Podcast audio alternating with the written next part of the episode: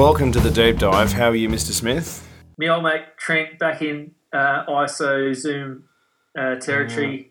Good to be back talking about the AFL uh, just after the, uh, the the manic twenty day straight that's upon us. Yeah, yeah. Well, we've got a fair bit to talk about.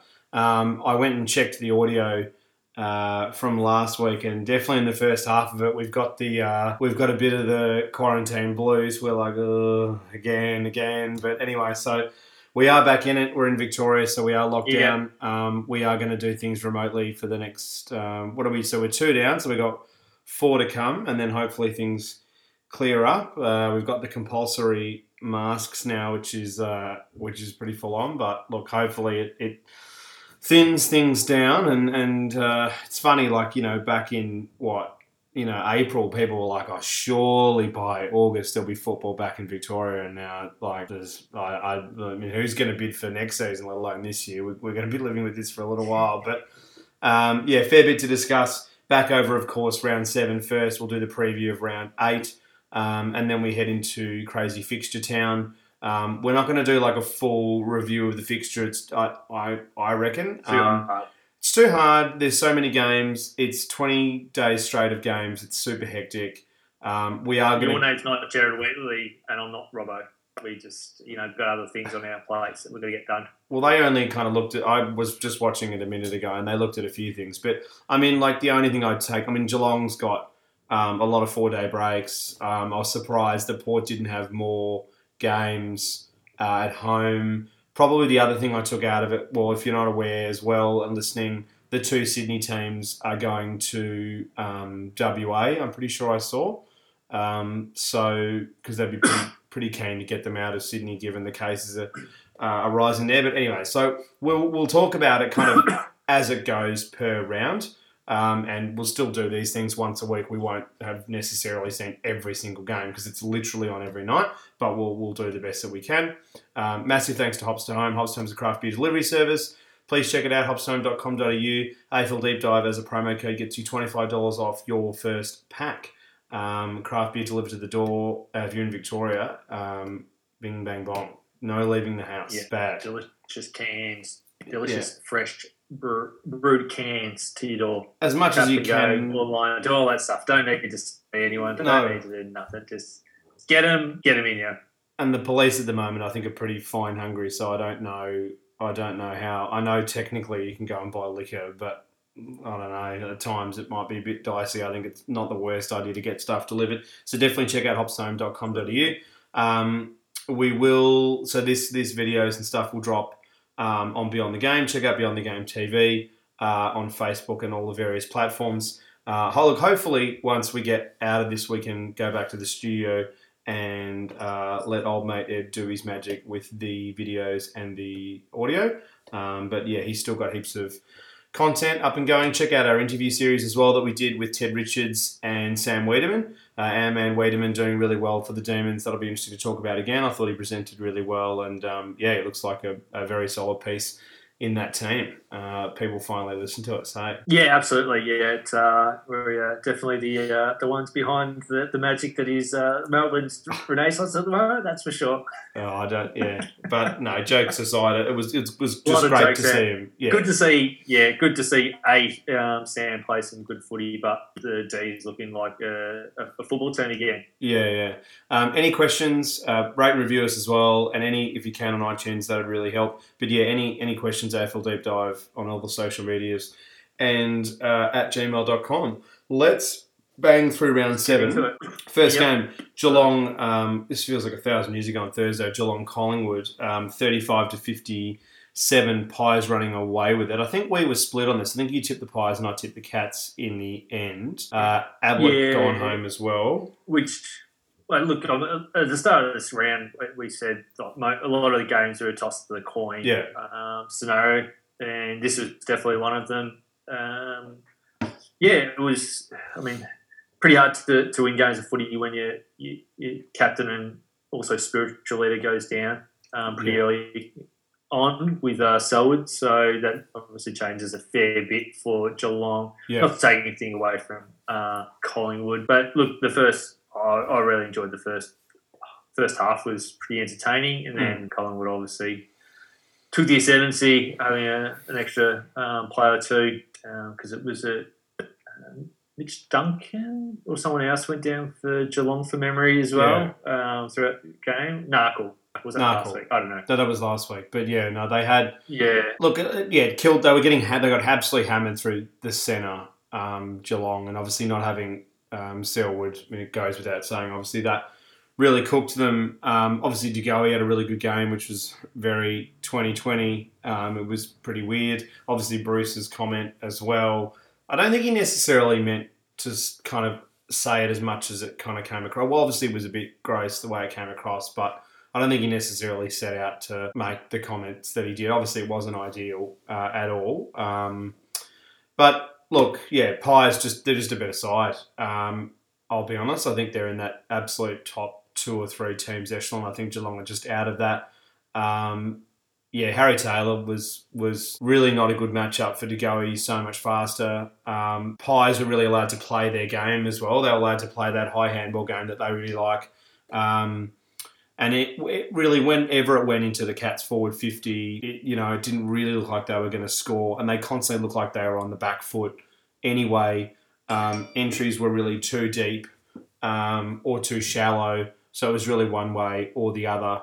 Um, yeah, so look, it was a bit bit of a nothing game in a way. It wasn't great to watch. Um, Cats, I mean, again, like was- look to be honest, like I'd be interested to hear your opinion, but they they massively missed Stanley, uh, our man at Geelong. I think um, yeah, it's the same age old problem, really. Like they they rob Peter to pay Paul. If they put Blicavs in the ruck, then they get murdered down back. So it's they kept they didn't they didn't um, they weren't tempted by that and they got killed. Like obviously Grundy's such a good ruckman, obviously, but he, he murdered Fort, who's the Geelong young ruckman. Like it was it was laughable. So that yeah, and no Selwood and getting killed in the centre. Yeah, and then obviously you'd prefer not to have Ratugolea even chop out in the ruck where possible, uh, and they got exposed. And just going back to your point with the Pies um, playing their normal uh, up tempo uh, high handball game, you've also got a, a plan B and C where if they need to play a kicking game, uh, they've got a, a handful of elite kickers in that team now, uh, and Yeah. they spot up really well. They spread extremely well, um, and I thought that's. I think that's why I went um, with Collingwood, just with the uh, more expansive ground. I thought that just um, suited their style of play, and, and, we, Yeah. and you saw it evidently, especially in the second half.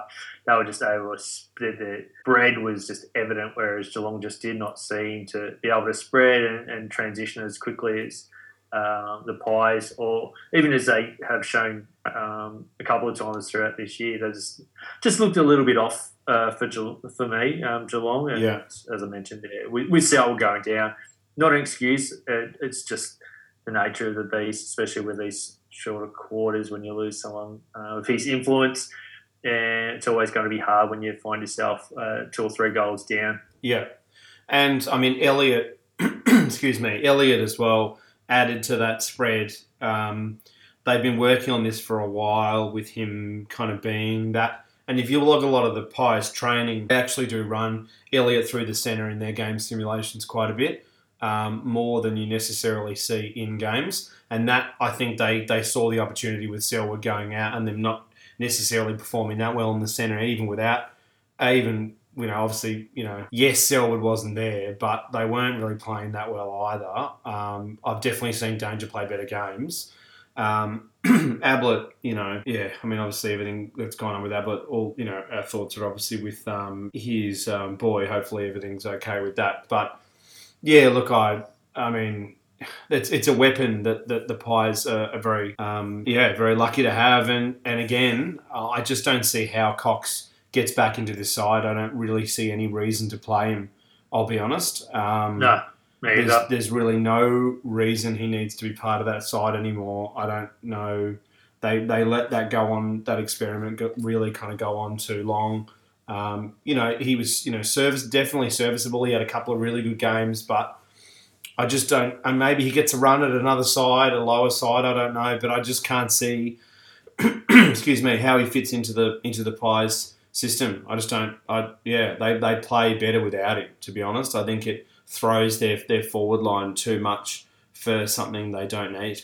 Um, yeah, they're very. No, especially with those small to medium forwards that they've got that are all all, all very good above head and um, obviously super damaging uh, uh, when the, the ball's on the ground and they're lightning fast. To go is strong through the core, as we saw multiple times. He was able to Yeah. just position himself in one on ones, and uh, Jaidyn Stephenson's lightning fast. Uh, Mihocek is a ridiculously hard matchup. Um, same with uh, uh, who's the other guy um, they got from GWS? Um, Oh, um, I know who you're talking about. Yeah, yeah. Hoskin-Elliott, like he didn't yeah. obviously he didn't have a, a lights out game or or whatnot uh, on the weekend, but he's just another player that you can't not match up on him. Otherwise, he will get away and kick uh, three or four goals pretty pretty easily. Um, Yeah. I said. Good above head, can take back marks and things like that. They're just, and then you got that, that midfield led by Grundy and Pendlebury, and you throw in with Chalor back there. Now he's had three games in a row with 30 plus disposals, Yeah. um, 10 plus clearances. Yeah, they're, they're, they're, they're elite. I agree with what you said. Definitely in the top two or three teams Yeah. going around at the moment, for sure. Yeah, I think. Um, yeah, I think they're they're a massive chance to be there on the last day um, this year. I thought Crisp was really good as well. Um, we haven't spoken about him much at all this year, but I, I was really impressed with his game. Um, we got to keep moving, but yeah, that I look Yeah, really strong performance. Um, it's still the same problem at the Cats. I think they need. Um, I think that they clearly need either Stanley. You know, they they really roll the dice, and he's he's playing basically every week. Um, but he's obviously injured at the moment. But either they really roll the dice on him, or they get another ruckman. Um, whether whether you could get a season or so out of Goldstein if North are, are willing to to part. They tried to get him in the past. Um, maybe that's an option. Uh, he's obviously not young, but he's having a really good season at a team that, that you know we'll talk about North soon. But um, they're a team that clearly needs to rebuild. Um, the other thing too with Geelong, just before we move on as well, I, I'm assuming you would agree, but we haven't spoken about it. Um, Jack Steven, I, I, he didn't really add anything at all. I'm not sure they need Jack Steven. Um, it doesn't seem to have worked so far. Um, I know he obviously had that injury and everything like- that happened, but yeah, Yeah, it's, seem, seeming and looking more like a, an actual lifeline, not a footy lifeline, a Yeah. literal lifeline more than anything, uh, just to make sure that he's in a, in a place of, of comfort and, and, and security. Uh, I could be wrong, and I, I hope I'd, I'd love to be proven wrong. Uh, he does not look yeah, I, like the player we saw two, three years ago. No. Definitely. I don't want him to bomb at all. I'm just saying, like looking at it, it doesn't seem to have worked. But yeah, look, I, look, No. Pi- Pies are in that group with um, Port, Port, Pies, Brisbane. Brisbane. That that's the that's the top group, I reckon, um, for me. And then there's a, then there's a little bit of a gap, not a huge gap, but a bit of a gap. And there's a couple of teams that are knocking on that edge. Yeah, they just had they've had a couple of slip ups this year that you can't really put your your, um, your bottom dollar, your last dollar on. Like Richmond for me is, is starting to show signs. West Coast as well. Back Yeah. at that top. West Coast, yeah, um, exactly. So uh, yeah, Yeah. no, definitely, definitely agree with you in, uh, with those three teams, and then there being a little gap between the next run, and there's probably two or three or four. Yeah. um, but we'll talk about that later. And then after that, there's a there's well the Giants are probably in that one as well, and then there's a massive gap I think after that. Just b- before we do move on to the next game, um, we spoke a bit last week around the state of the game and all this stuff, and this stuff happens every year, so we really haven't um, given it too much time or or or um, spent you know too much digging into it because this really does happen basically every year.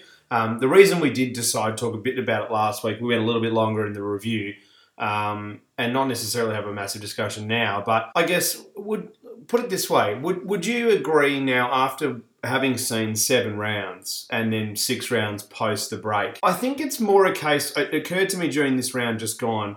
I think it's more a case rather than the game being in a really bad bad place. Obviously, there are concerns with it. Obviously, we highlighted all things about the rules changing so much. not enough high um, high quality umpires, all, all that stuff. And if you want to listen to that discussion, it's after the first game in the review last week. Um, so it's real it's relatively early on. It'd be about 20, 20 25 minutes into the conversation.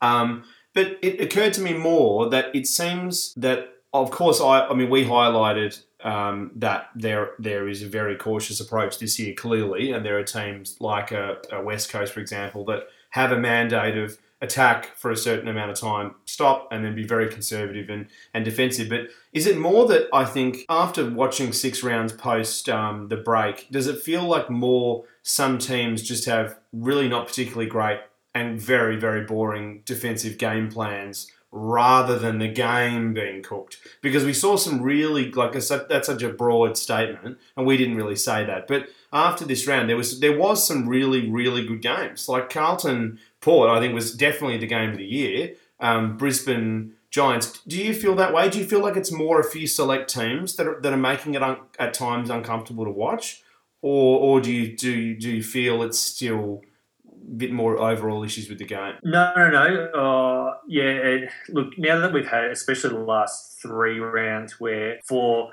one or two games in that period, and little parts within games and in reference to the adjudication and interpretation by the umpires, I think overall, yeah, the game is fine. Yeah. And there's some teams that have managed to adapt and alternate their game plans to suit the new rules, um, including the, the shorter uh, quarters in particular. Yeah. And there's other teams who either don't seem to have confidence in the system or it's new to them so they haven't learnt it well enough.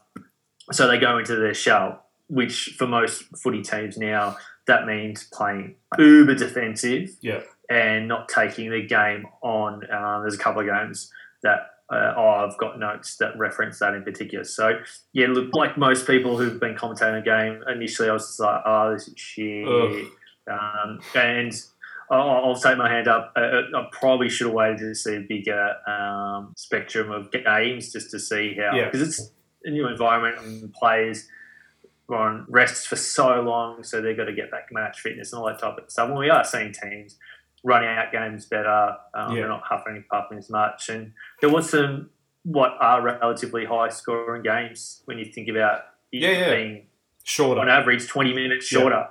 So yeah, I think yeah, you're right. No, good, good, good synopsis. Good synopsis there, mate. Well, I, I just think the standard has definitely gone up a little bit, particularly around a group of four to five teams for sure.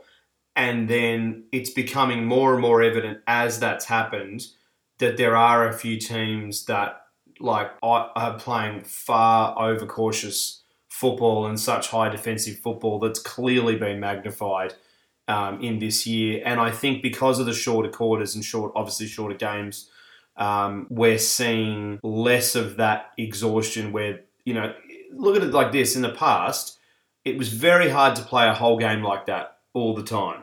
Like to to to you know get ahead, hold the lead, and and and just defend for the rest of the day. That that was, and eventually you'd see things broke open, and you know, eventually the the the um, the lethargy would kick in, and it just became harder and harder. But in these shorter games, it's it's more possible, and I think that has made the game optically not as good because it it does allow because as you pointed out, twenty minutes less. It does allow some teams to completely lock it down, uh, but you know, if you look at Hawthorn, which we'll get into, like their game plan is just not very good. Like at the moment, I'm not, you know, Clarko's, you know, all, all credit to him. He's, he's the he is clearly, regardless of what where you have him in the game, he's the most successful modern coach. But um, their game plan is very boring to watch. I think that's that's becoming more and more evident. It's more that's more the issue, uh, and the lack of experience of the umpires. With you know the points that you made last week around this were in spades with last night's game. Like I know you didn't, you you were um, tied up in a meeting, but last night's game there was yeah. some ridiculously bad umpiring, um, and a lot of it I would blame on not the umpires necessarily, but how much interpretations changed and how confusing it's getting. Um, and because there were some younger yeah. younger umpires, uh, I, I felt for them. Like it was it was awful to watch because it, there was so so many breaks you know, it it just yeah. Anyway, but we'll, we'll talk. We can talk about that Uh, uh, in other games. Absolutely, and it was funny because I made a point in uh, was it the review? Yeah, I think it was the review from last round about when we went into conversation about umpiring and, and, and the crossover between why is one thing, and I used the example of when a player is going for goal and they're on their outside of the boundary, out, out of bounds, and they play on, and it's never called out of bounds. They're allowed to kick it even though if they play on. Now, I saw an incident, I can't recall the game, it was one of the Sunday games, where a player took the mark and ran over the goal line and it was adjudicated to behind. Hang on, he took the mark. So if he took the mark Well, inside the goal, it's a mark. It's a non-score. I mean, it didn't affect the end result. The uh, opposition team um, Yeah. pounded them. I think it might, it might have been the Hawthorn Melbourne game. But that's a clear example of a, a, a rule not being interpreted. If he touched it Yeah, and and it knocked over the line, yeah, it's a behind. But he took clear possession beforehand, so it's either a goal or it's a a, a mark. So um, little things like that. Uh, while that might not mean much in the context of a game where the, the margin's 30 points, if that's a goal after the siren like Carlton, Port Adelaide, huge consequences. That, that incident would have been played over and over again um, had it been a game like the, the Carlton Port Adelaide game. So, yeah, anyway, it, it's. Um, I, I don't have any answers for the umpiring situation, unfortunately. Uh, it's, it's a tough gig. Nobody really wants it. Um, they can throw more money at it. They, they do get paid fairly well, but I think with the uh, pressures on them to you know, perfect on game day, I definitely think they should have yeah. um, raise the money just just to get people involved and, and, and make it a career path.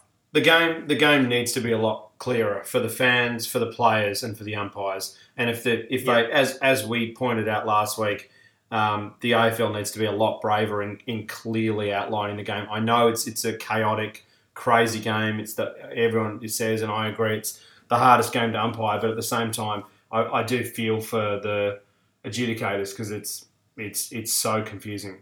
Um, and it, yeah, Yeah, it, it's been it's been highlighted a bit. Um, on the Friday night, we saw Essendon and the Doggies. Uh, wow, Dogs ran away with this one, 93 to 51.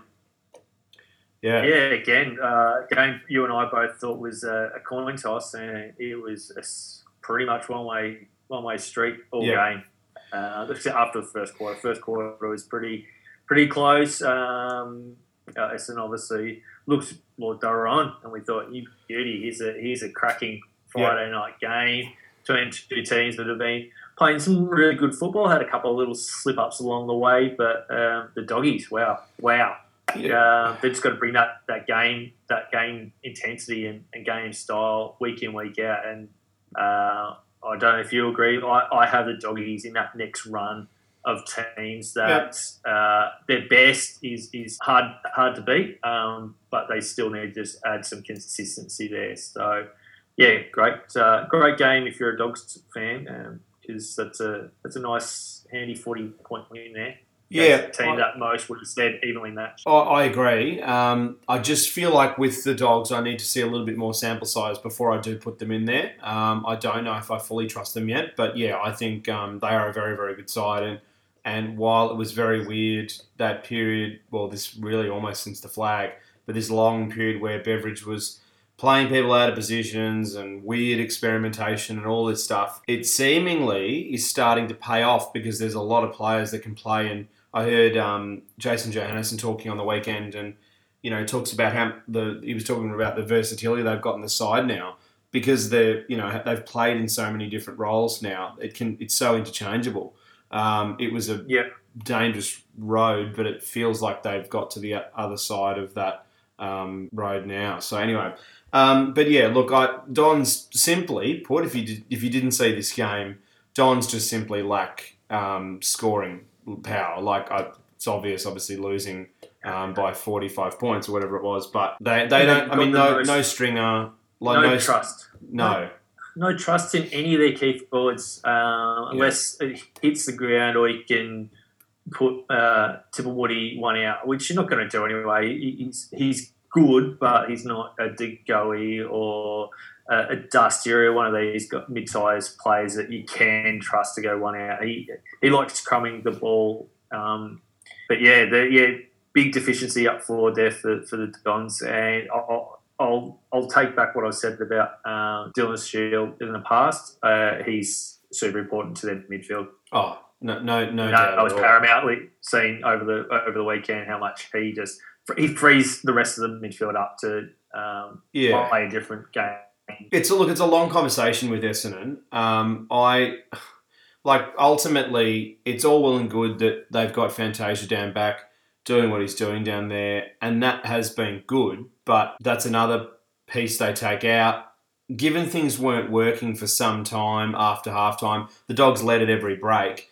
I'm not quite sure why so late in the game they pulled the hooker switch up forward so late in the game. It almost was a waste of time. It was like, why, why bother doing this now? The game's lost. We should have done this at half time. But I don't know. Like it's yeah, yeah exactly. That, I mean, obviously we, we know all the Joe Daniher stuff. He's not playing. It is what it is. And then you know, apparently, I think I read again another injury or some other problem. But look, that you hmm. just got to move on. I think forget it. There's there's no there's no surely there's no you know resurrection with him. They need to go to the, the trade table and they've got to somehow um, somehow put together a, a, you know a list of what forwards are. Maybe they go for Ben Brown. Are we? I mean, again, so that I'm not trying to pick on North and for the North fans listening, but um, that was brought up um, this week. Um, you know whether and that's look who who knows. I'm not. We're not. This is not a rumor podcast at all, but maybe you contact his manager and say, hey, look, it, you know uh, is he gettable? I don't know. Like that, that would be a good option for them. I don't think they've got incredible position in the draft.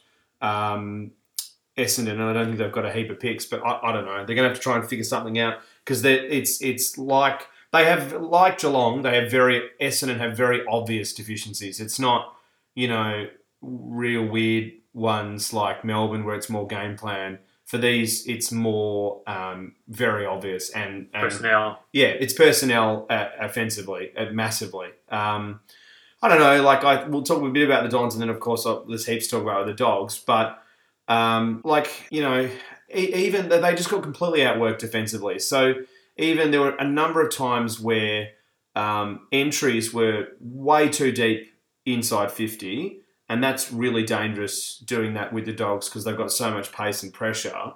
You really, with the dogs, and the dogs force you to do this, and this is pretty classic modern football. They'll force you to hit your entries much higher up the ground, right?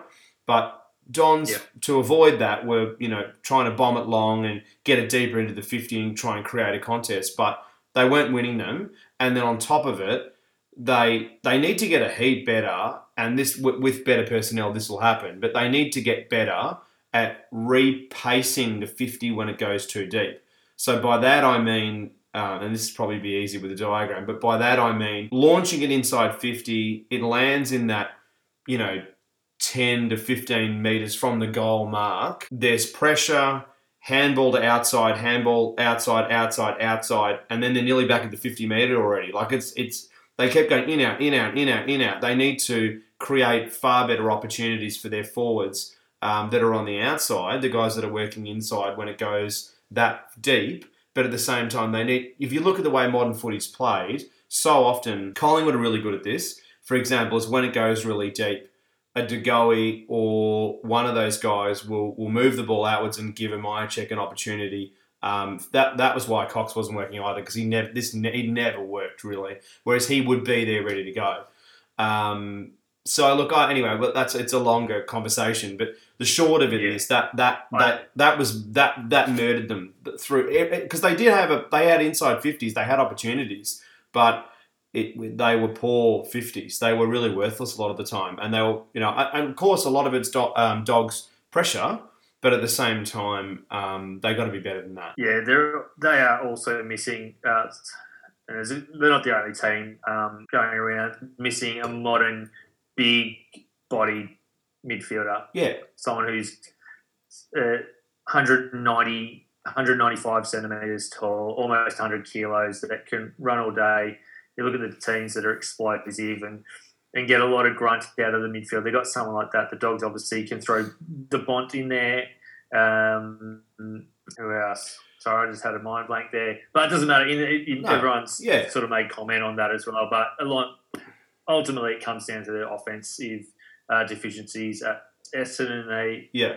rely on someone like Fantasia, who uh, playing down back now to kick goals. Uh, that's fraught with danger because he's he's He's, a good intercept mark. body. Obviously, we don't know what. Yeah.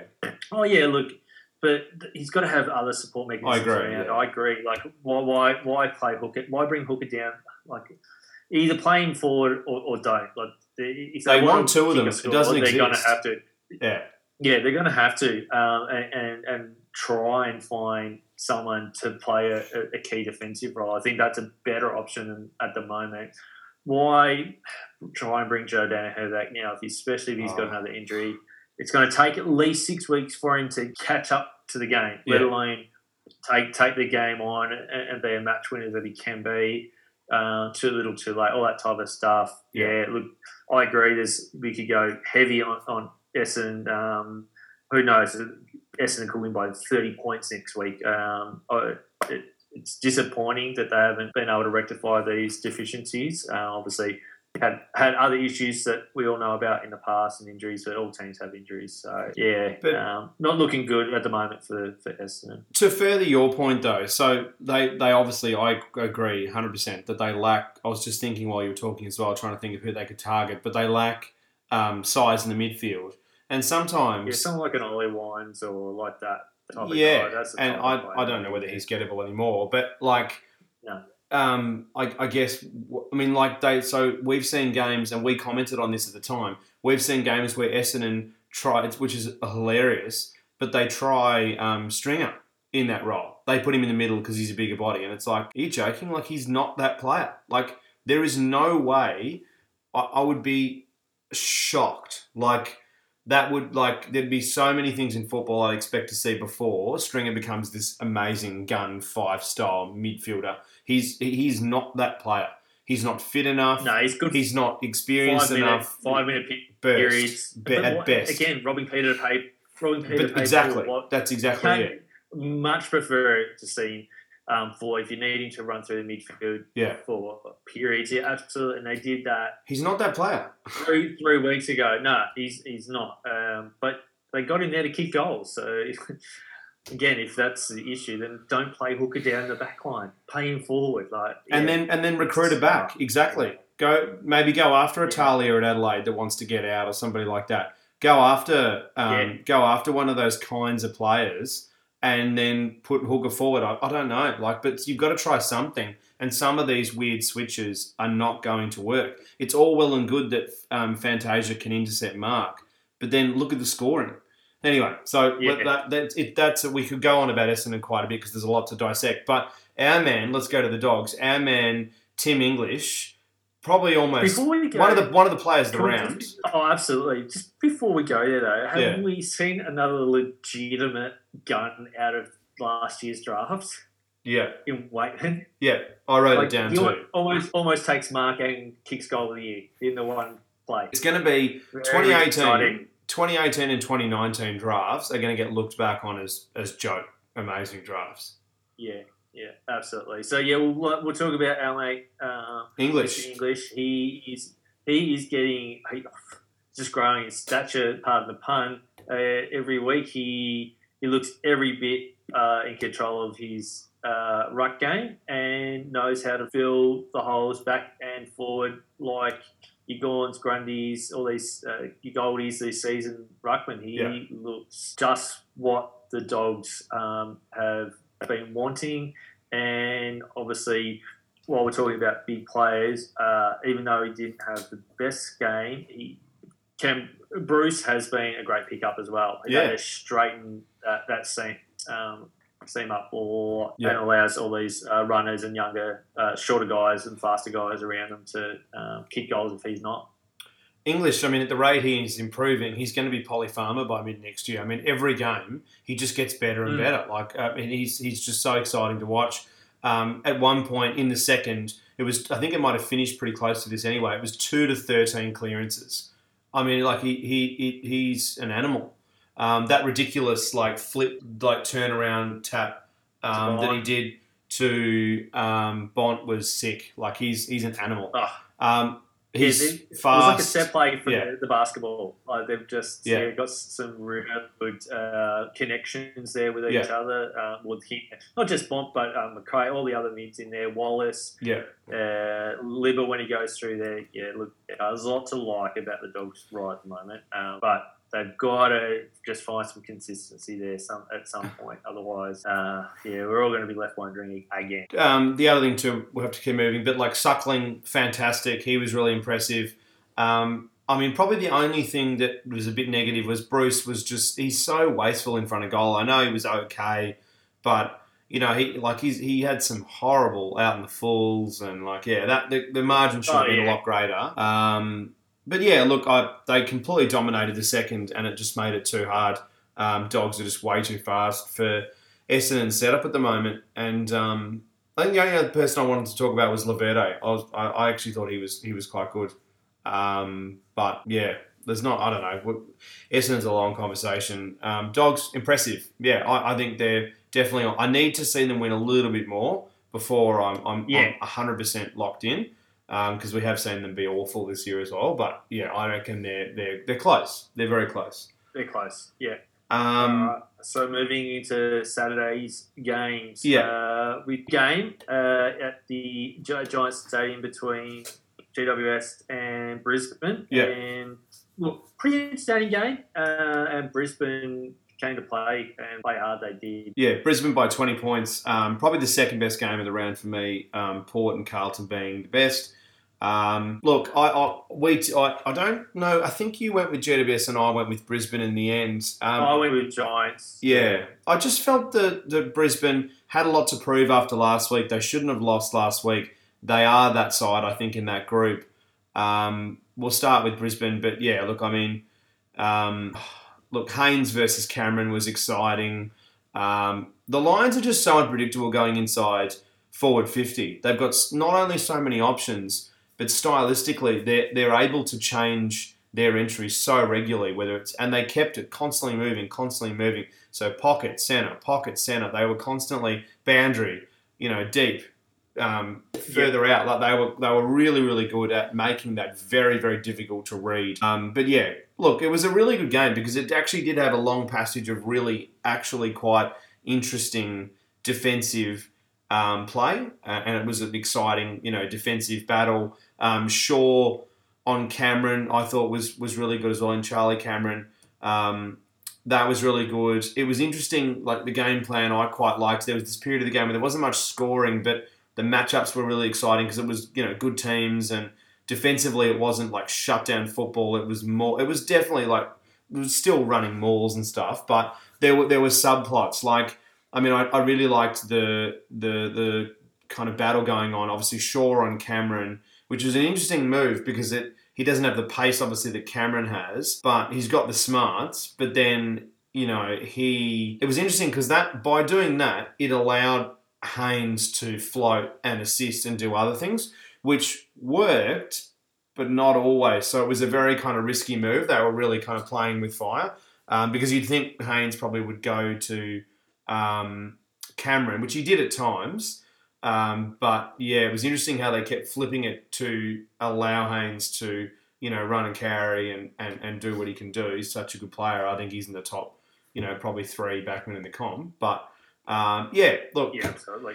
Brisbane so so impressive. Um, yeah, look, there's still a little bit of like almost feeling about Brisbane. Um, you know, like there's you know there's there's moments where it, it feels like uh, old mate Rafa Nadal feels like he's he's going to you know break the game open and like there's there's a, there is a few of these kind of um, Cam Rayner I thought was really good, but again like it, there's a few of these players that are right on the edge of being legit superstars. Um, but very very exciting. And Coniglio, um, sorry, great to see him back um, in in better form. Obviously, a lot of criticism throughout the week. Um, yeah, there's still a lot to like about the Giants, but they are they are yeah they are teetering a little bit though. I'm not I don't know about them being in that top group. What what do you think? Where do you think the Giants are at? Uh, yeah, I'm not going to write them off yet. I think I mean, again, being pretty hard with injuries, so they haven't got the continuity on field. Well, I, I guess for me, what I liked about this game, you've done really well going into some of the specific matchups. Just visually watching this game, you saw two teams. They're a little bit more skillful than a lot of the competition. Um, there was more passages of play where uh, players were hitting targets. Uh, it wasn't a lot of uh, clangers. If you look at the stats, I think it was one of the uh, better games. Disposal efficiency by both teams were in the 70s, um, for example. So, from that point of view, uh, I guess if GWS play a style of game like that, the only teams that are probably going to beat them are your Brisbane's, someone like Collingwood. Um, if West Coast continue in the reign of form, they're, they're, they're starting to show. Whereas yeah. and if everyone else, they're going to probably pants by 20, 30 points. Um, I'm still not convinced. So will sit on the fence here about their ability to uh, cover losses. Yeah. Uh, I don't think they bat quite as deep. Um, and they probably haven't got that, that third game plan to counteract some of the better teams that they get a jump. I mean, they pushed Brisbane, but Brisbane were never fronted. Brisbane pretty much led from start to go. That's that is a bit disconcerting. And if I was Leon Cameron, that's something I'd um, I'd be asking my players. So, well, you're getting close, but you're playing at home and you didn't hit the lead at all. So, yeah, yeah, yeah, yeah. Look, good game. Um, Probably not really a heap to take out of this game. I think it's about where both teams are at. I wasn't really surprised. I said Brisbane Agreed. by three or four goals. Um, I, I, yeah, I know it could look. Yeah, I, I just feel that they've taken that step. They're they're they're ready um, to be that yep. very good side. Um, and then also straight after that, so I mean, this is probably a similar um, thing. Probably not as many takeaways, but it's interesting regardless. Obviously, um, so Gold Coast, Sydney. Um, Gold Coast by 32 points. Probably the major takeaway for me out of this is um, Gold Coast were expected to win. Um, they were favourites. Um, obviously, Sydney have been um, decimated in terms of injury, but they, they just they got it done. Um, and that's that's the thing. It's, it's yep. hard it's hard to do that. They you know there's there's those teams that you know that beat who they're well, who they're meant to, to beat. Expectations. Well, that's it exactly. That you know that there's you know, obviously that we always talk about that next um, gap uh, between the the bottom sides and the top sides and that kind of bracket when you start you know winning the games you're meant to win as a bare minimum. They're there. They're there, and they're gonna they'll cause more upsets too. They'll be on the edge of the eight. I know. Obviously, they're missing Rowell. It's unlikely he'll be back this year. But um, yeah, I mean, the, like Rankine was fantastic again. Um, I, to be honest, like it wasn't a very exciting game. I spent a lot more time watching um, the way the Giants, uh, sorry, the Suns play, and that was really exciting. Um, I really like the way they direct traffic now. Communication so much better. They're they're a very very exciting team to watch, um, as we've been saying all year, and, and they get a Thursday night game next round. So it's um, yeah. they're, they're, in the prime yeah, times. Oh, look, it's it's very exciting. I I mean, as much as at the time uh, it was laughable when we were criticising them uh, over the last couple of years. Uh, deep down, you and I, and I guess uh, the, the broader uh, footy fan base, I've always wanted to see at least, at the very least, a competitive uh, Gold Coast team. And now we're seeing, well, not just competitive, but yeah, winning games that they've got an expectation to win, and this was definitely probably the, the first game really for for a long, long period of time that they've gone in legitimately as favourites, even though they'd never won at the SCG. Yeah, and and they did it and did it comfortably against which is uh, against a decimated Sydney Swans side. Yeah, um, it, it's not. There's a big shadow, bit of big shadow being cast over the, the Swans at the moment. Uh, not of their own volition or fault or anything like that, but just keep keep big gun players uh, on the sidelines does doesn't help their um, their chances uh, much at the moment. So. Yeah, they did what they had to do, yeah. and they got it done. That's really the biggest takeaway out of it. Um, I don't yeah. really think there's much to discuss from a Sydney perspective. Um, yeah, look, there. Obviously, the team's totally decimated. Um, they'll be looking at next year. Really, they're going to be one of the bottom sides. Um, yeah, yeah, yeah, you would think so. I mean, you don't expect someone like Longmire to uh, throw his hands in the air and, and let it go. I think he'll try and let his or make his team be as competitive as possible, but I can't see that resulting in too many close games. Good exposure to the, the young playing list of the last couple of years. They've started to, to rebuild and bring some kids into to their system, so that can only benefit them in the long term. But Yeah. um, yeah, it's going to be a, a long season for the Bloods. Um, Absolutely. Which uh, ha- happens. They've been uh, they've been hereabouts for the best part of two decades now, so they've had a very good run. Um, and then so the last game on the Saturday, Richmond North. Uh, this, unless you are a hardcore Richmond fan or you have a really weird, uh, uncharacteristic, you know, crazy hatred for North, um, it, it must have been awful, there's a- awful viewing. It's There's a lot of people out there that do have that. love There is, yeah. towards North. They're But what have they seemingly even done? Uh, That's why I like, mentioned they're North. I'm like, oh, because that, that's it. It's just their blue, the blue, blue and white colours that they wear. Like, I mean, it can't be because they've got a powerful supporter base or anything like that. Not it's very strange. I guess not to stick a knife in the back. I just were they thugs in an era? I just don't remember them. They had a really golden patch in the seventies and late nineties, and that's about it. Yeah, I don't. I, I completely agree. I don't. I, that's why. Excuse me. I mentioned it because it's um, Yeah, it, it exists. But um, yeah, look, uh, exists, yeah. awful game. Um, absolutely terrible. Um, North completely overusing the ball. They got cut up on the inside. Um, it was a, a it, they started with a game plan that that absolutely didn't work. It was never going to work. Um, then they panicked and then they struggled for about at least a half before they really started to do something. And then they, you know, it's the um, oh they broke like a whole heap of records, like one of the lowest scores in you know how many years, and so they didn't score um, for ages. I think it was was it the, the first yeah the first, well the first quarter. Um, there was um, essentially like like I think it was literally zero inside fifties and and and one mark or something absolutely ridiculous. But it's not even worth really going through. But um, yeah, the first goal for North was only a few minutes before the halftime break. But um, yeah, look, I mean, Zebra going down obviously um, doesn't help at all. Um, but like they, they tried the boundary, didn't work. They try the corridor, doesn't work. They try the fat side, didn't work. Try the skinny side, doesn't work. Like it, no, no- nothing worked. Um, and a lot of the Richmond um, role players um, that are filling in, um, you know, you know, like Bolton's um, game is amazing.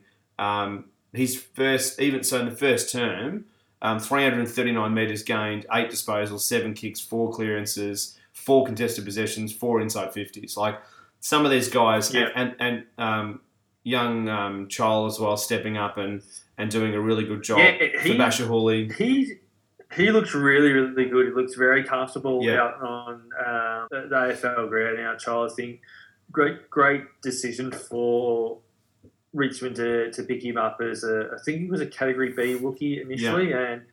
Just worked with him, worked with him, worked with him. Saw his athleticism and paying, paying dividends. Uh, we're starting to see Dusty play obviously a lot better football. Kane Lambert playing a lot better football. When they senior players um, playing better football, uh, obviously it uh, filters down. Shai Bolton was um, really good. Rioli was a little bit better. Um, Astbury and Boston were rock solid down back. Um, yeah, Richmond obviously pretty much training drill uh, for the Yeah. for the night and, and going past some witches hats uh, for ninety percent of the game.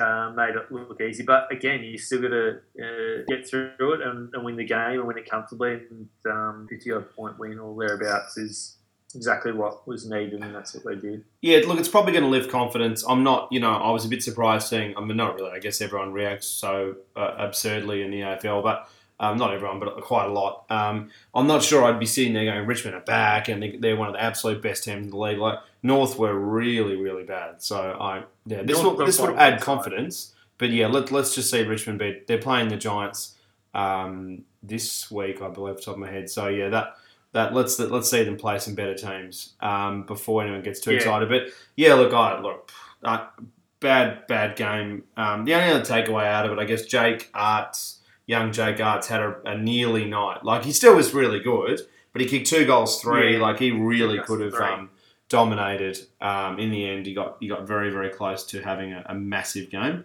Um, but yeah, look, the midfield stepped up. Old mate um, Egg Malise, I think that's how you pronounce it. Uh, Eggy, he, he's affectionately known. Yeah, He was great. Um, there was a lot of these guys really stepping up. Um, Pickett was okay. He was a bit better. Um, with with all these players coming back, though, it'll be a little while uh, before that happens. But with all these people still to come into the side, I don't know whether Pickett keeps his spot. I think he's probably going to be back out again. But I don't know. It'd be interesting to see. Good. Um, good backup to have though. hundred percent. No, no, no, no doubt. No um, Yeah. disputing that at all. Yeah. Um, backs. and for, sorry, No, no. just quickly for, for North though, um, to, to just have a little bit of hope out there. I mean, obviously Shaun Higgins is a gun, um, racked up a lot of lot of possessions, didn't, didn't have a lot of support, but.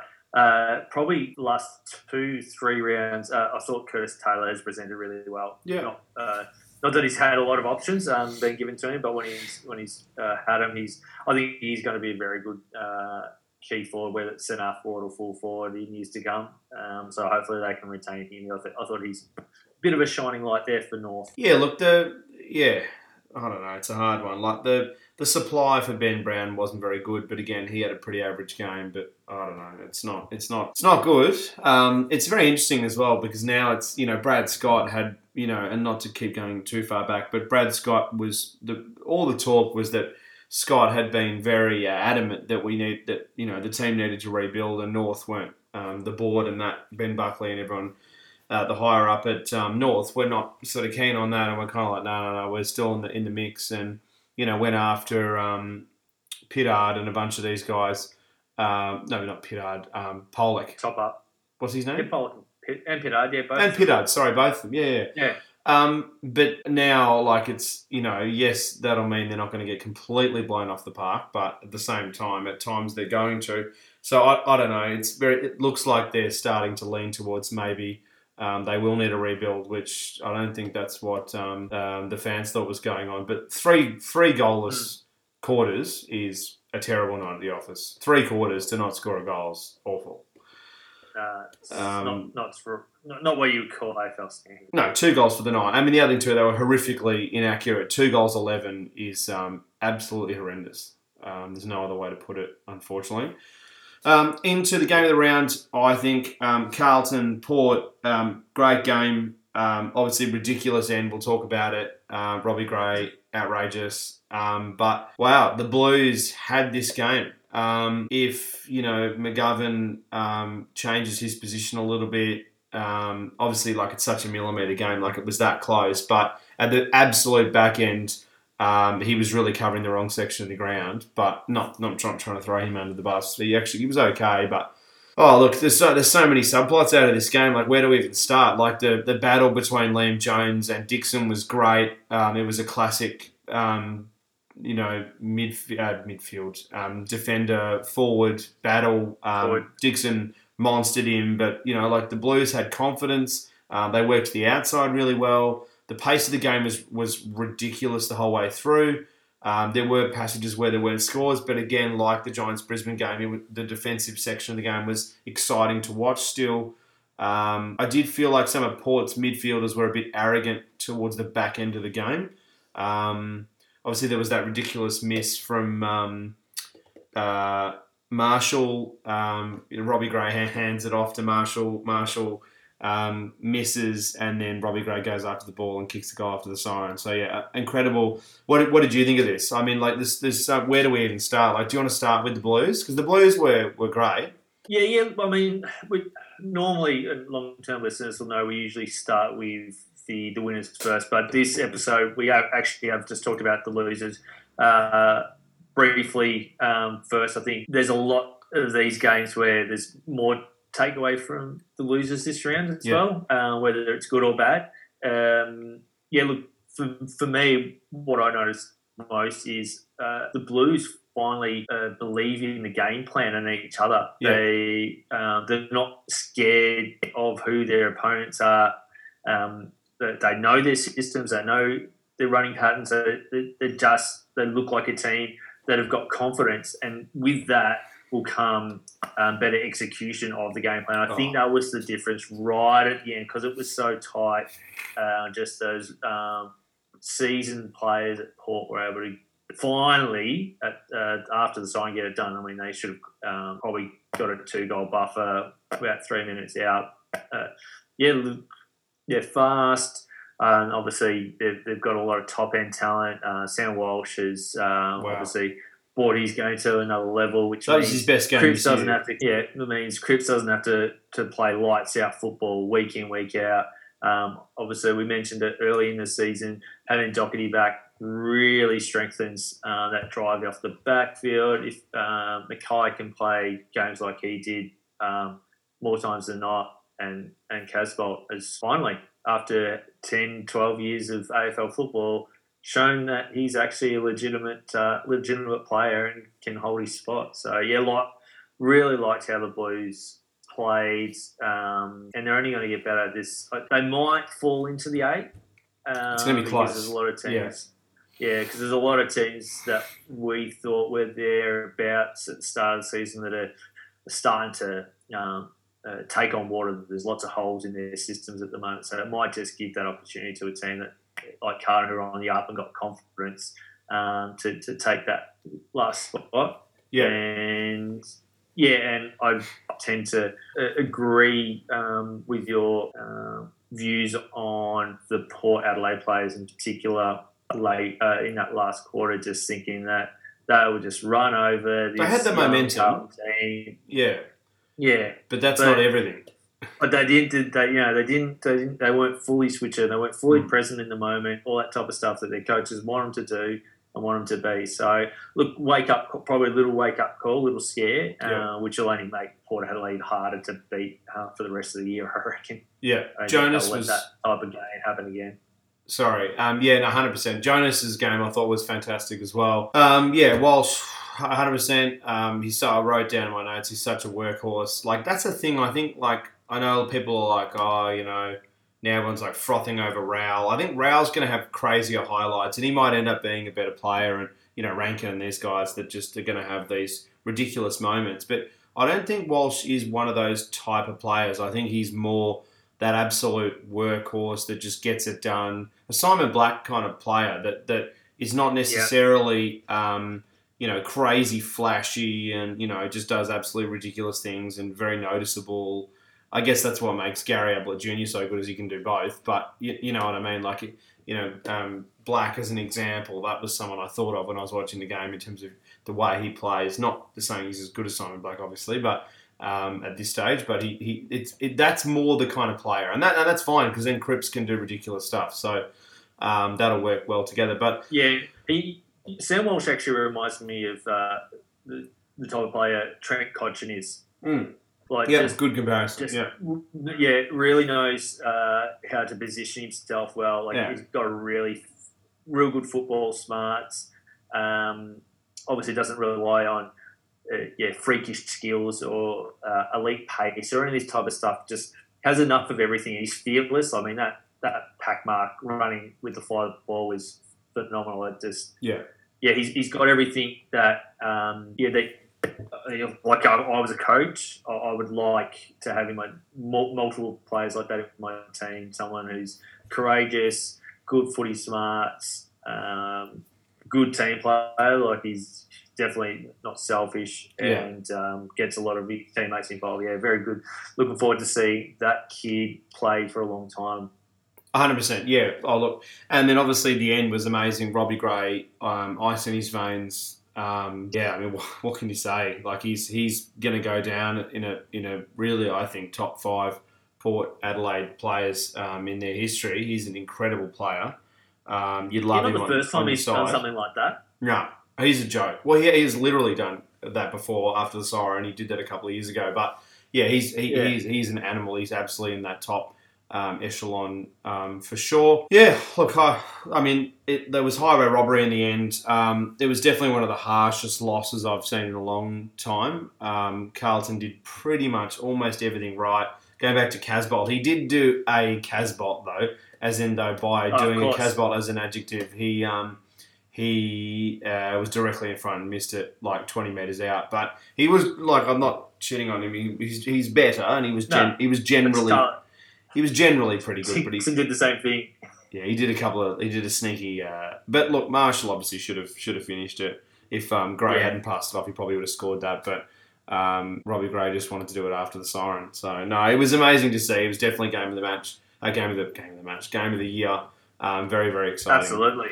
Um, but yeah, Blues Yeah, are be, right direction. Sorry. I was just going to say, I think it'll be hard pressed to see a better game um, than that during the home and away. Oh, I think the finals will bring out some, obviously, some cracking games. for people as well, like it's it's incredible how short people's memory is. It's it's hilarious. Like all these people, like we haven't seen a player kick a ball from you know that kind of position for you know that far away and that kind of an angle for ages. Like I've got no memory of something like that at all, and you know haven't seen something like that after the siren. Like that was incredible, and I was like Pretty sure it was a grand final was 2018 by like that. grand final. Dom Sheed. yeah. It was two Probably. years ago. Two years. Not even. Not even two years. We haven't even got to that month yet. It's less than twenty. It'll be like twenty-one months ago. Like And I'm pretty sure I saw a de- debutant on the on Friday night do a checkside from about that far out. yeah, but like Dom. Like, yeah, I know Dom Sheed. wasn't game on the line, but Dom Sheed was under the biggest pressure ever. Uh, Like I know that wasn't after yeah. the siren. It's in a grand final with two minutes to go. It's literally two minutes twenty on the clock. 100,000 Hundred thousand people. people screaming. with a which more crowd would be Collingwood, and on top of it, Collingwood had led for 85 90 percent of the match. Like it, it was, it, it, it happened, and it happened quite recently. So anyway, Yeah, um, very Anyway, very short memories.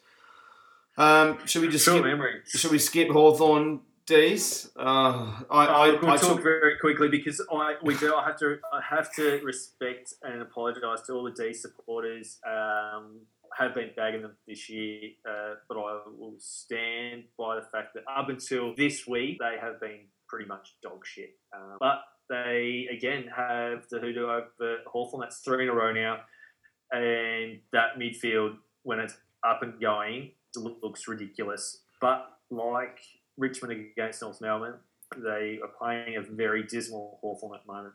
So I'm not jumping right on the D's uh, at the moment. No. I think they're playing better football. They look better. They've got one of the best players in the comp at the moment in Petracca. He's finally uh, coming to fruition. He, Yeah. I think he just didn't have self belief more than anything else, and I he's agree. finally got that. And he is an absolute beast now oh, those who remember seeing him at under 18 level can understand why he was such a uh, highly touted draft pick because that's what he used to do in the TAC. He was a bull, and yeah, now he's, I mean, no Hawthorn player could lay a tackle on him. Um, obviously, getting silver service from Gawn. Gawn was at his ridiculous best, Yeah. uh, which obviously makes Oliver look better, makes Viney look better. But I mean, there, there's pretty good players there anyway. Brayshaw, these types of guys. And then obviously, uh, as we mentioned right at the start of the episode, uh, with Sam Weideman up forward, uh, he was throwing his body at everything. Probably could have had five or six goals. Yeah, he got a couple of easy ones out the back, but they're only easy because he, he's reading the play well and he, he knows that the ball's coming over the back of a of a, a contested um, pack. So. Yeah, look, uh, strong defense as well. You, you just saw they, they wanted it harder again. Yeah. Hawthorn were exposed by not wanting that, wanting the ball. They were more worried about um, being tackled, and they're doing the opposite of what their their coach said in the media famously a few weeks ago. And yeah, disappointing. Uh, I'm not going to. Uh, obviously, Clarko's uh, always got something up his sleeve, and we're going to write the Hawks off right at the moment. But the last two weeks in particular have been very unwatchable. There's only been a handful of uh, Hawks players that put their hand up saying that they, they did a good job. I thought Frost was good. I thought Gunston was good with the minimal supply. Uh, Sam Day again. Uh, Sam Day, the young guy from SAO. Yeah. He, he looked really comfortable at home.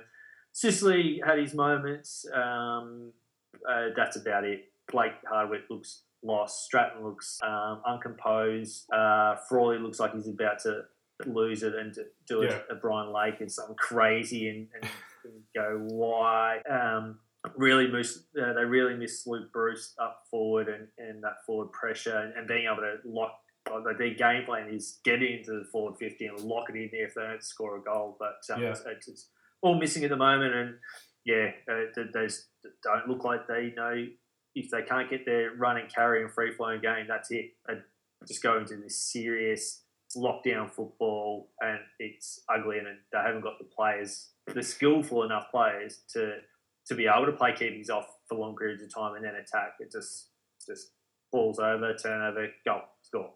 Uh, so, at one point, Petracca was involved in 14 of 21 scores. Like he, he, you know, as we spoke with Sam Weideman, one of the conversations we had was we asked him, you know, like how good can Petracca be? Like he's the one that I think that has the highest ceiling, and he he agreed. He was like, yeah, like this, he's got he's got a very very very high ceiling.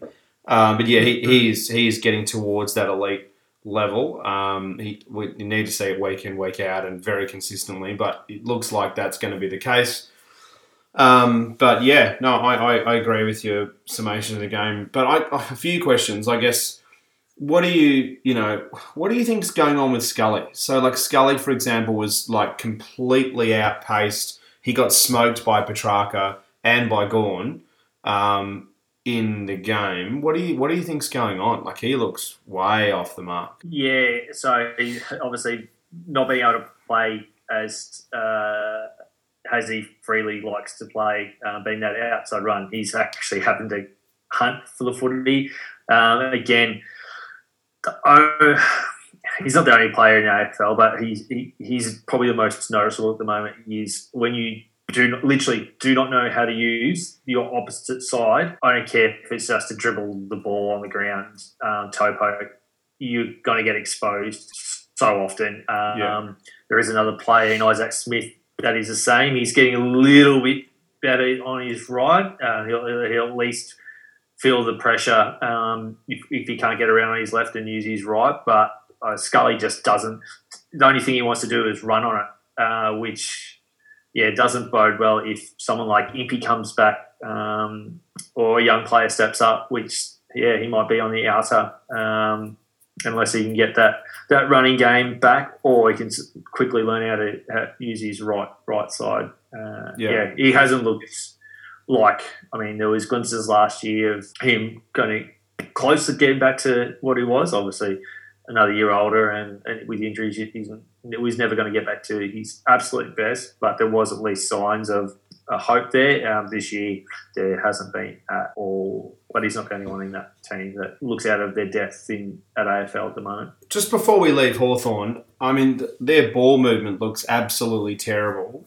What do you what do you put it? I Mm. know you've surmised it a little bit, but what do you what do you put that down to? Is it is it personnel? Is it lack of confidence? Is it they don't know what the game plan is? Like it, it looks just bad. It's they're one of the worst sides to watch. I'll be honest, which I'm shocked to say. Yeah, uh, yeah. You look at round one and how they uh, um, dismantled Brisbane, and you thought, oh, geez, hang on, they've got they've got the goods here for this year. And look, it could be a little bit of all those three reasons. Um, they definitely don't feel comfortable going into a, a, a, a plan B. Yeah, Um, that's not defensive. It's either they get the freedom to play their natural style, which is play on and, and run hard uh, at all costs. But as soon as the defensive structures of the opposition are in place really quickly, they they look lost. It's, it's like the game has completely changed from football to a completely different sport. They're like, oh, I don't know what the rules are anymore. Um, and They lack play confidence. this. Yeah, absolutely. But, uh, I mean, this, they go back to a game style that won Hawthorn three grand finals, three premierships in a row, but they did, had the personnel to do it. no. They had elite senior players that could play keepings off defensive football that may have been unsociable but at one of them games, this team does not have those current players, so um, they don't even feel confident doing it. And if they do, it's oh yeah, they, they, they are probably one of the um, along with Adelaide and North Melbourne at the moment the most unwatchable teams because their skill levels aren't where they need to be, and if their go-to game plan um, is caught out and defended against effectively, uh, they're exposed um, immensely, and they're lacking speed. Look, the as I said, Impey coming back will help a lot. Um, Scrimshaw, uh, I didn't realise until this season, is a key um, post in defence as well. Just frees up Sicily uh, to be more of an intercept player as opposed to a lockdown um, back. And at the other end, Breust doing the same thing in the 450. Yeah. But, I, but who knows? Clarko could just have this weird game plan that he's building for, for 2021 and it'll just be ugly football for the rest of the year until they all get used to the game plan. And he's he's, he's crazy. He, he is he like is absolutely crazy, and he might be playing five D chess, but um, and, and, and he's not getting yet press conferences, which makes me think that he did a little bit everything under control. Yeah. Yeah, a little. He's not punching holes. He's not going. He's not punching holes in walls at all. No. Um, we better keep moving. He hasn't brought out his guitar yet. Yeah, absolutely. No, sorry. We just got two more games to go, and we've, we've been going for nearly an yeah, hour. Yeah, no, no, no. I don't want to talk about this game anymore. um, oh, look, there's more to discuss, I guess. But look, well done to Melbourne. I, look, yeah, need, yeah, really good. Need to see more though, obviously. But you know, I some of the again, like going back to the ridiculous overreactions, like um, people this week talking. You know, Shane Crawford said that he thinks that um, he thinks Petracca's already gone past Dustin Martin. He's he's the best player in the game. Uh, he's, he's, he's absolutely like like they, they're obviously very desperate for publicity for um, that show they're doing on um, on the Channel Nine um, website because that that was that was all that surely that was because he's not an idiot so surely that was the only I mean you can say that right now he's in, in, as good a form as basically anyone in, in the league, and I would I would agree. But it's been like five minutes. Like we need to see this a lot longer. And like I commented on a few of them, and I was like, oh, he's past Leigh Matthews already for me. Like, um, and there was a few. There's this really funny. If you haven't seen it, you'd like it. It's this um, fake Fox Footy News thing. It's like at fake footy. I think it is. It's very funny and someone's already got like 8,000 followers on it. It's hilarious. And basically, what they do is like they make all these fake Fox Footy accounts and um, uh, sorry, uh, like articles and stuff. It's very funny. And they put up one. Uh, they showed like a picture of Petracca and the front of the MCG where all the statues are, and it was like an AFL. They write it exactly in the same um, like word structure and stuff that.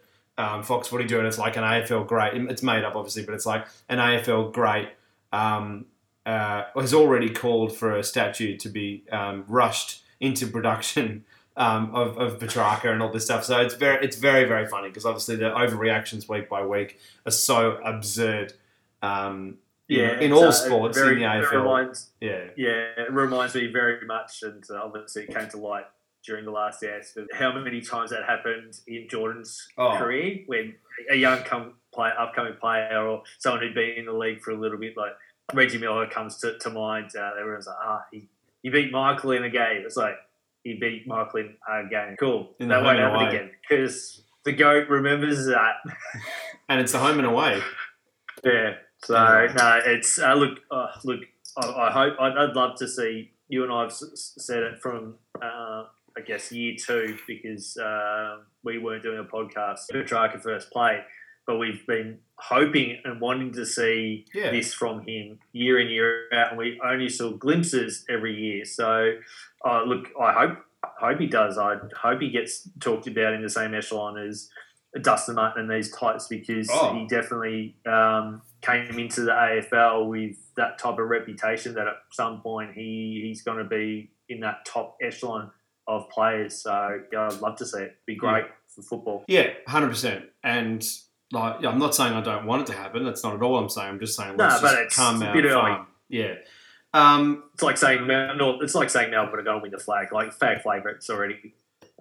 Yeah, well, it's like saying, oh, you know, Toronto are definitely going to get out of the East, no doubt.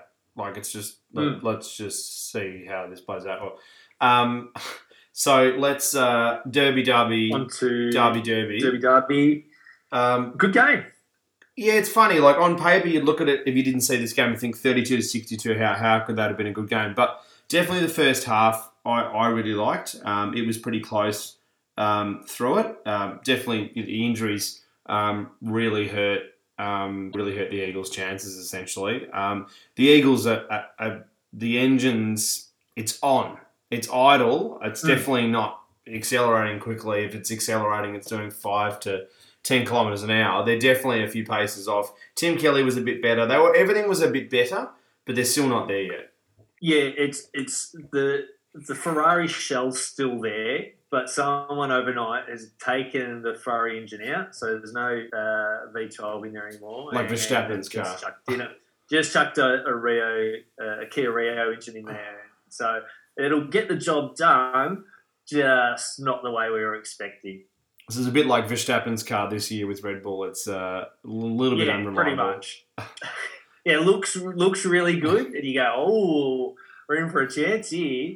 But uh, yeah, any any stiffer competition that comes around, uh, not convinced at the moment. But look, uh, credit No- is no uh, credit Jude, like, no five. Yeah, so that's a good sign that Freo uh, were able to be competitive. Yeah, They blew their chances late in the game. Um, uh, Taberner and Lobb, who, who were playing really good football, um, could have uh, really heaped on some pressure late in the game. Turnover went down the other end, um, and this is what the difference between a good and an exceptional play is. Uh, Kennedy on his opposite foot twice kicks um, Yeah. left foot snaps. He was good. um, and one of them was vital.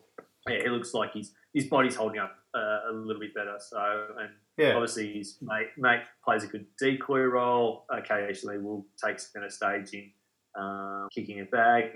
But look, yeah, I agree. They're they're they're just humming along, not doing anything crazy, but they're building, which we've seen in previous years. That's generally the teams that are there late in the season as well. So Yeah, look, you know, Uh, young Frederick. WA will do them well. Sorry, sorry. I thought it cut out there. I thought you'd No, I was just saying that back. I was just say, yeah, sorry, I should have No, think no, we no. all have say uh, a bit of time in, in their home now, so I won't. I don't think we're going to see too many losses.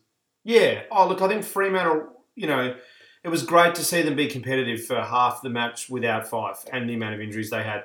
Um, Taberner, you know, really um, owning things early.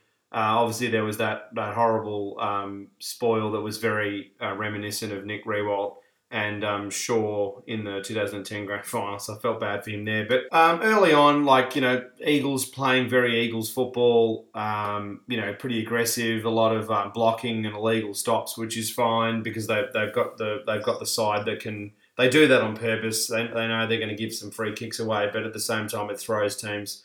Um, but yeah, look, I- there's there's a lot to take away. I mean, Renaissance Kennedy, I thought he was much much better. Um, Ten derbies in a row to the Eagles. Obviously, that's a pretty ridiculous um, huge, isn't it? record. Yeah, well, there's been 50 and they've won 10 in a row, so it's pretty. This is 51, I think it was. Um, but yeah, Waterman, um, you know, hugely improved. I, I really liked his game. Young Frederick as well for um, Fremantle. I thought he did really well. But yeah, as you said, they kicked themselves out of it and they just didn't have the ability to, to, to beat them. But I, I, I think, going back to what we said at the start, I think the Eagles are in that second bracket. But I think by the end of the season, um, they're, they're going to be in that top bracket. I think they'll they'll it's going to you know you don't play your best football in in well now it's you know obviously the month you can't use that saying as much anymore because the months are all in the bin because we might be playing in November. No, but you know what I mean. Essentially, we've got to look. Essentially, we've got to look at this as uh, sort of May-ish type Yeah. where teams are feeling comfortable um, in their style and who who who their personnel on the on the field are. Obviously, lots of teams are chopping and changing because they're seeing a little higher number of um, soft tissue injuries uh, or, Yeah. or little niggly injuries as opposed to season-ending ones. So it seems to be a new player or two in lineup week in week out. So it's a little of adjustment. Yes, um, but yeah, there's just too much class on that on that field for, for West Coast to suggest that they're not likely to be yeah in that Yeah. top echelon of teams fighting it out at the end. Yeah, probably not too much more to take out of this game. It pretty much went exactly the way I thought it would, um, as did the next game. Uh, Adelaide, St Kilda. Um, this kind of reminds me a bit of the, the, the Gold Coast game in that, you know, I'm not saying Sydney are as bad as Adelaide, but they're not that far off. Um, and the Saints had to win. They were favourites. Um, it's, it was like the Gold Coast situation where you know, they, they, they were, you know, coming in as favourites and they were expected to win the game and they got it done. Uh, obviously, there's been two games that the um, Saints have thrown in the bin um, this year. The the North game, absolutely. Looking back now, that that looks like Mm. a, a joke. But then they also threw that game away against Freo as well. Um, but um, yeah, look, good good win. Th- you know, the umpiring, as we said at the start, I thought was awful. Um, Saints by 23 points, but I'm not blaming the umpires. I think you know it was very difficult for them. But yeah, there's so many holding the balls paid.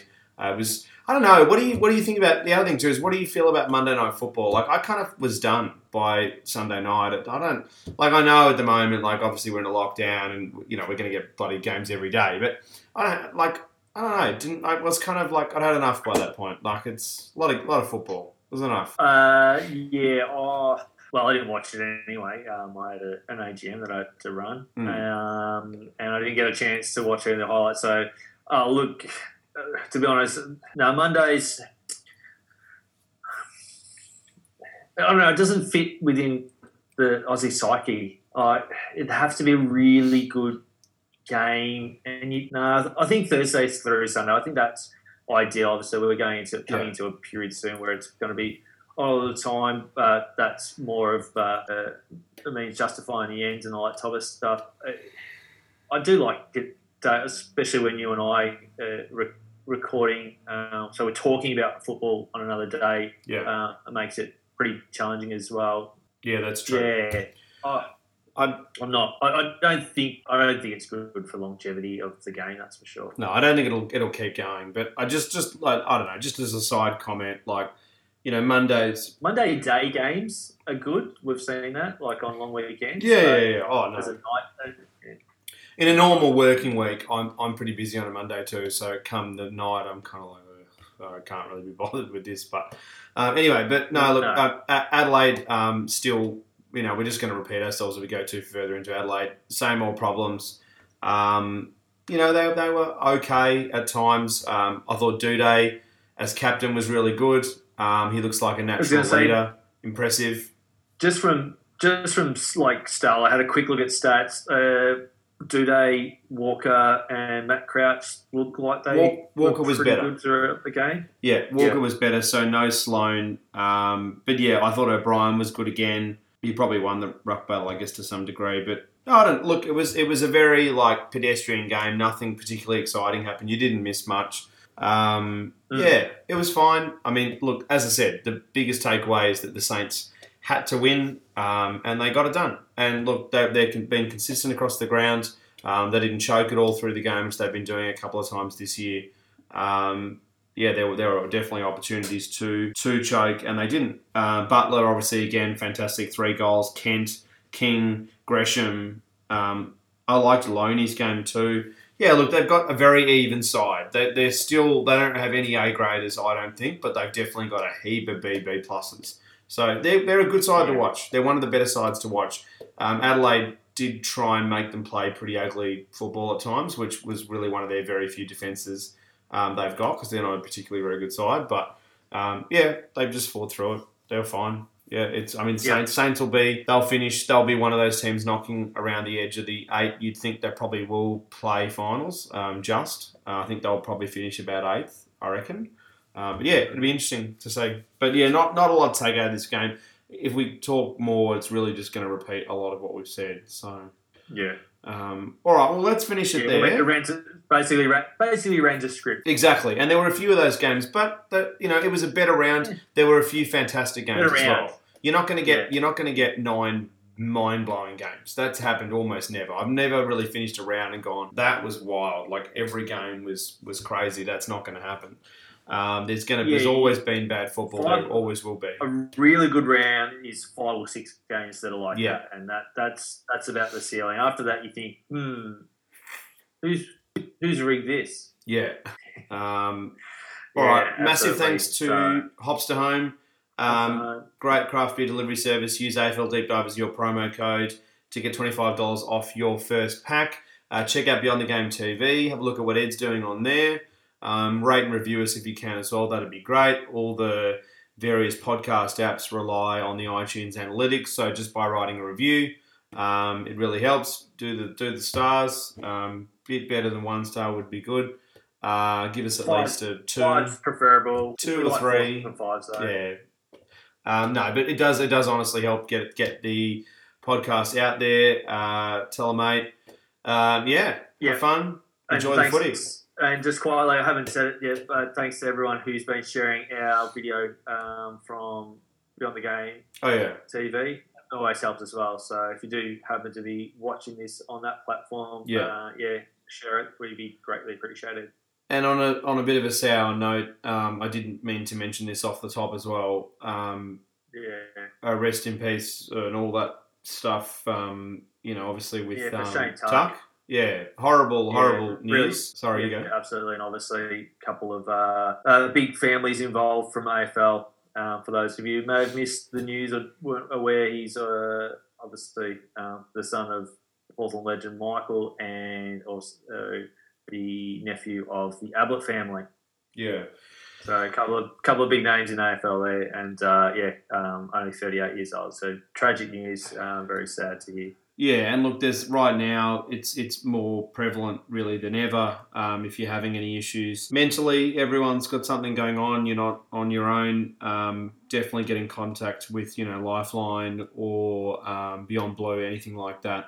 Um, is definitely worth doing. Don't feel like you can't talk about it because um, you can, and it's um, yeah, life can get can get tough, and obviously, um, yeah, it's never, it's um, yeah, it's obviously a horrible thing all the time. But at the moment, with Corona and everything going on, you know, in, in, well, in Victoria, we're back in a second lockdown. It definitely has a, a big impact on your Yeah. mental state. So um, I know, like, we're we're trying to do walks every day, and my wife and I are trying to, you know, just it's, it sucks. Obviously, it's ten degrees right now. Like, it's it's such a busted ass at the moment. But you've just got to try and get out and talk to people and do zooms, catch ups with people. Um, just do what you can. It's um, but yeah, Yeah, just talk about it. Don't don't absolutely. don't bury it. It's it, that just makes Yeah, it worse. Yeah, don't yeah, don't feel like someone's gonna think any less of you or any Yeah. uh, uh, anything like that. Just having a even if it's not about feeling down, just have a chat. Give a friend a call or a family member or whoever if you do need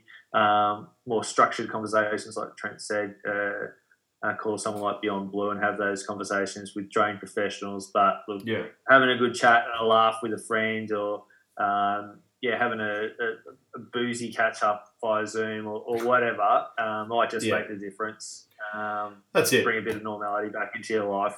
Yeah, and that's and that's something we don't have at the moment. So um, yeah, on a, a bit of a sad note, but yeah, look, all um, yeah, nothing. Super important to thoughts. yeah be aware of. Absolutely, yeah, So, and it, it it was sad seeing um, yesterday videos of um, you know Danny Frawley talking about Tuck's first game. Like that's pretty hard to watch. Um, you know, given Mm. um, what's happened to those two gentlemen. So yeah, look, you know, talk. It's you need to do it. So yeah, take care. absolutely. That So, is the review. Thanks for listening, guys. That's a review, and we'll. Uh, well, we won't see you, but you might see us again uh, very You'll soon see us. for the preview of the next round. Well, well, yeah, you'll see us. We definitely won't be seeing you. see you later. Thanks, guys. Bye.